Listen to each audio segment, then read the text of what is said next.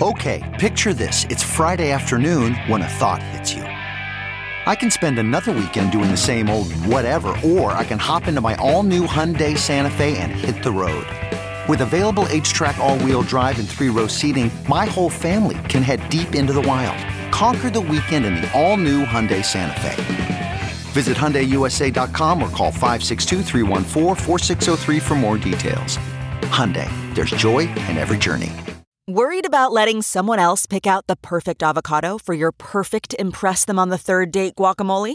Well, good thing Instacart shoppers are as picky as you are. They find ripe avocados like it's their guac on the line. They are milk expiration date detectives. They bag eggs like the 12 precious pieces of cargo they are. So let Instacart shoppers overthink your groceries so that you can overthink what you'll wear on that third date. Download the Instacart app today to get free delivery on your first three orders while supplies last. Minimum $10 per order. Additional terms apply.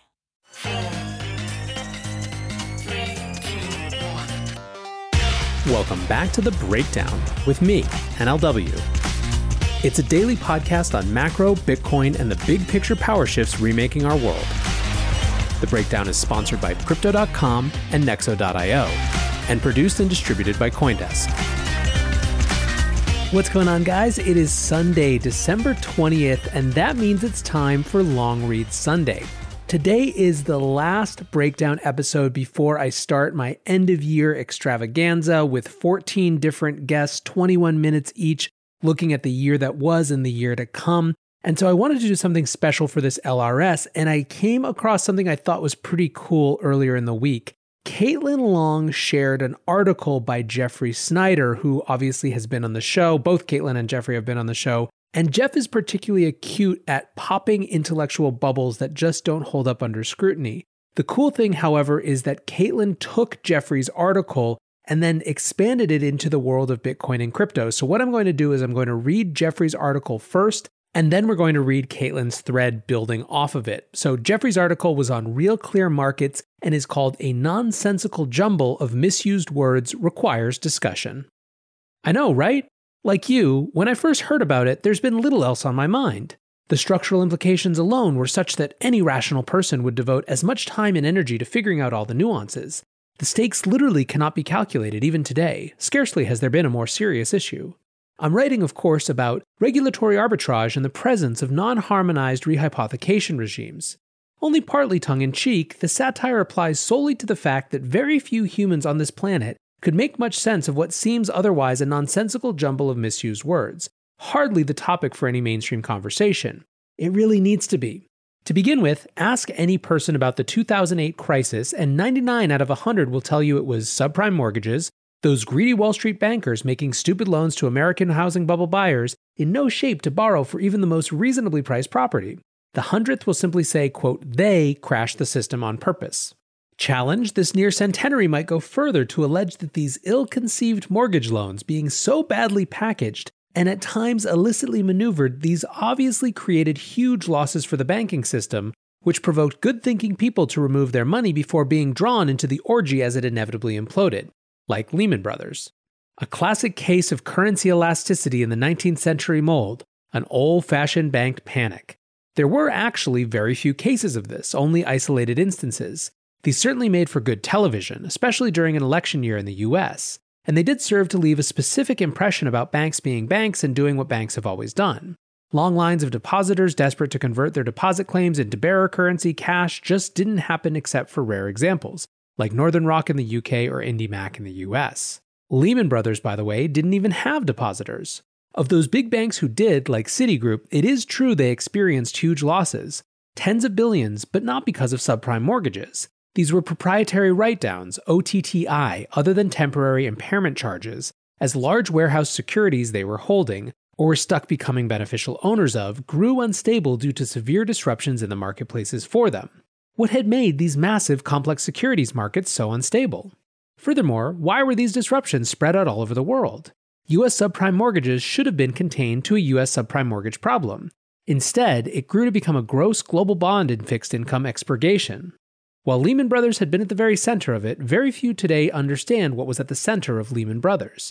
More to the point, why that still matters. Just as the untimely unwinding of AIG is mistakenly put down as some issue with some derivatives called credit default swaps, in truth, what brought AIG to the brink was largely the same thing which pushed Lehman Brothers over it securities lending practices, not trigger happy depositors. For one thing, Lehman Brothers Inc. was merely the US dealer of a global dealer network housed under a single parent with that name. Counterpart to the American Lehman was the London based subsidiary Lehman Brothers International Europe both prime brokers serving a big range of financial customers, including other brokers and dealers, as well as hedge funds, the London sub had a huge advantage its American cousin couldn't match regulations and regulatory arbitrage. It was purposely made much easier to do monetary business in the offshore network of which London's Lombard Street had been the key node. British authorities long ago decided in order to be a player in the growing international currency regime of the Eurodollar system, they'd let international banks setting up shop in the city do a whole lot more of what they wanted so long as their customers weren't British persons.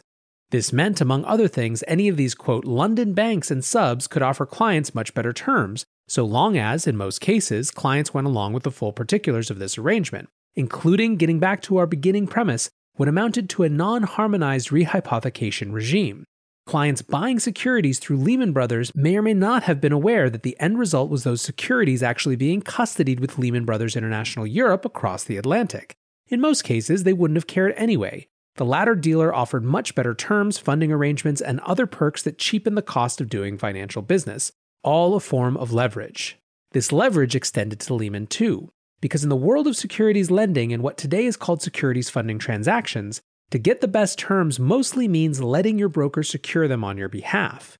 Nobody buys securities, they borrow and claim to own repo.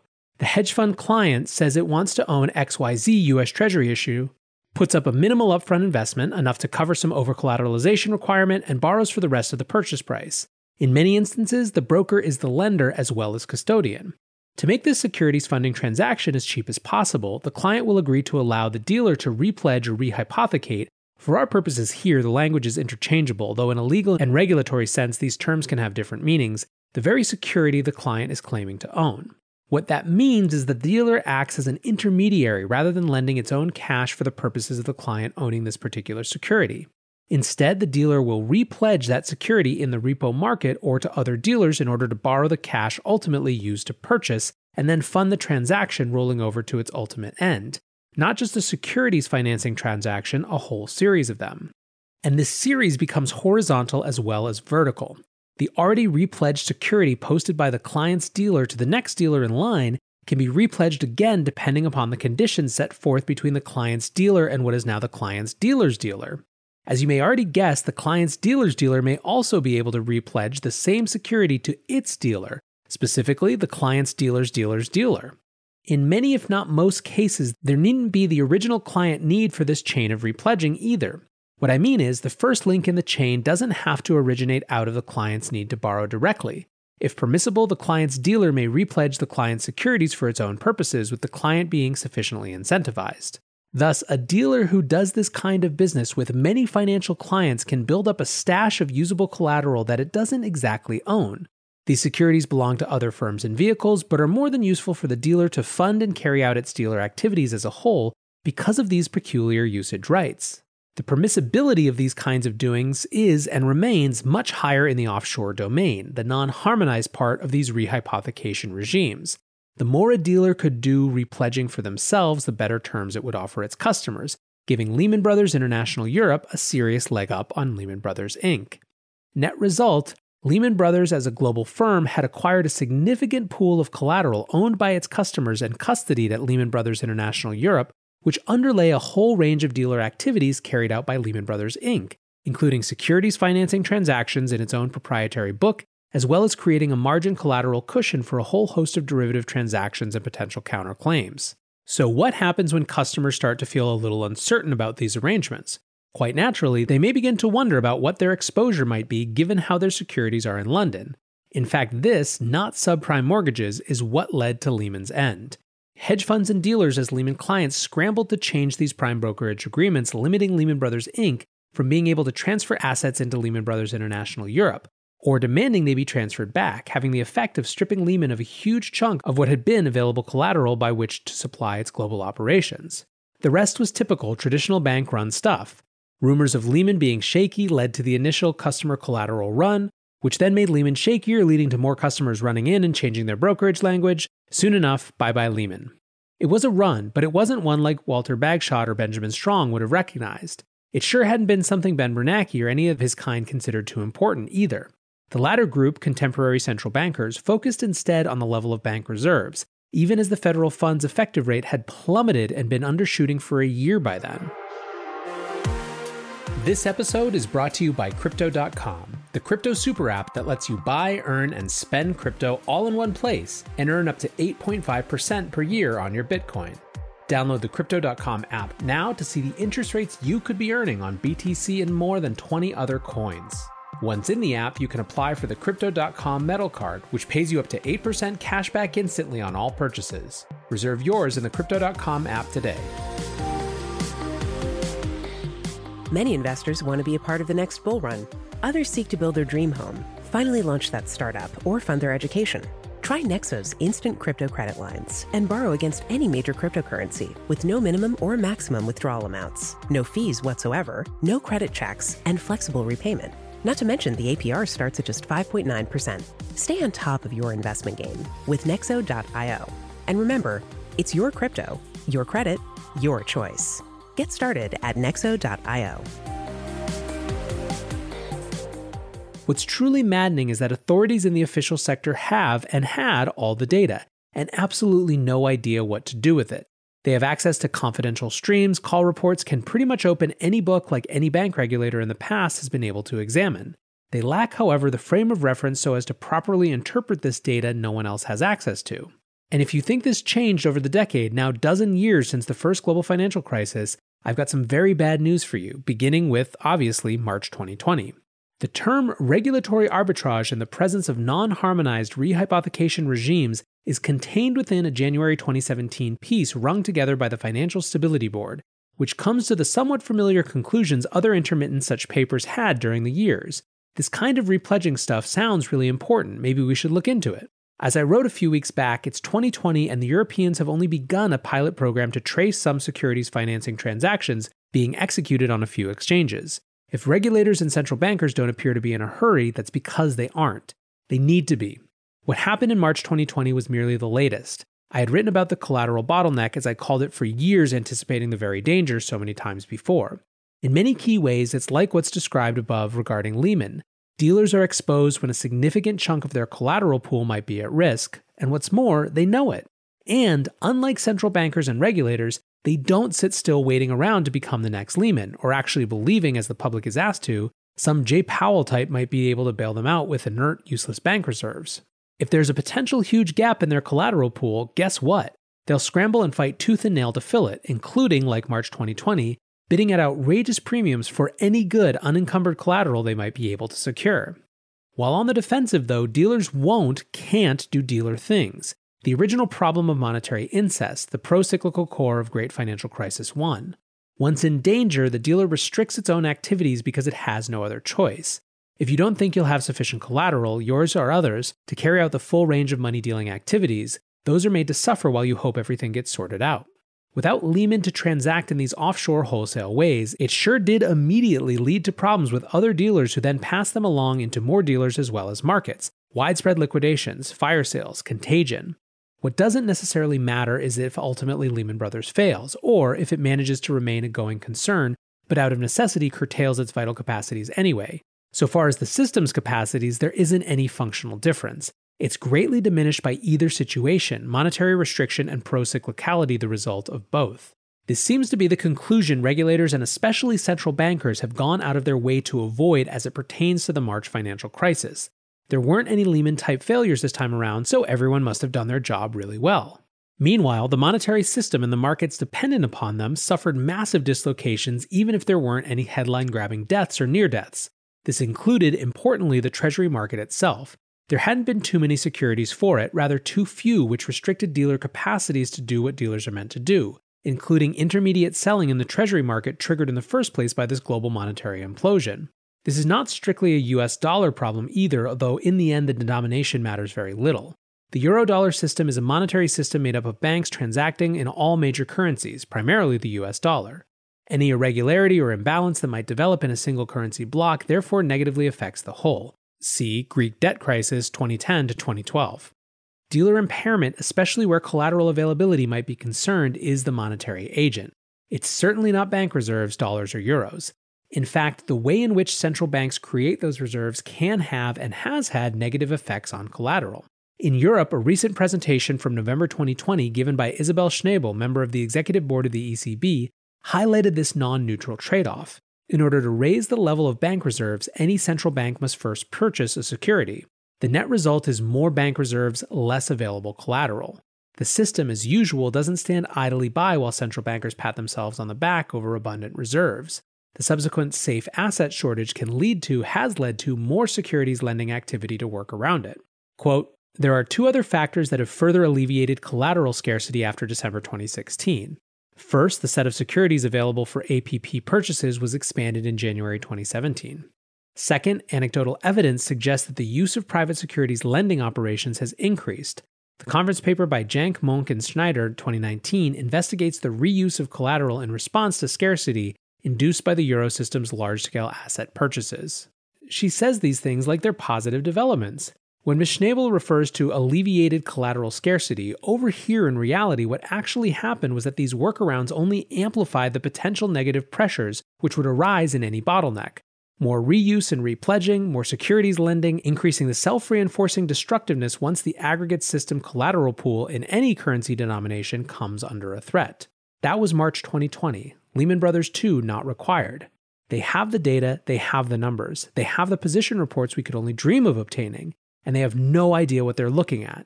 Further, authorities are in no rush to change this. Why would they be when bank reserves are globally, quote, abundant and no individual banks required official intervention even as global liquidations took hold anyway?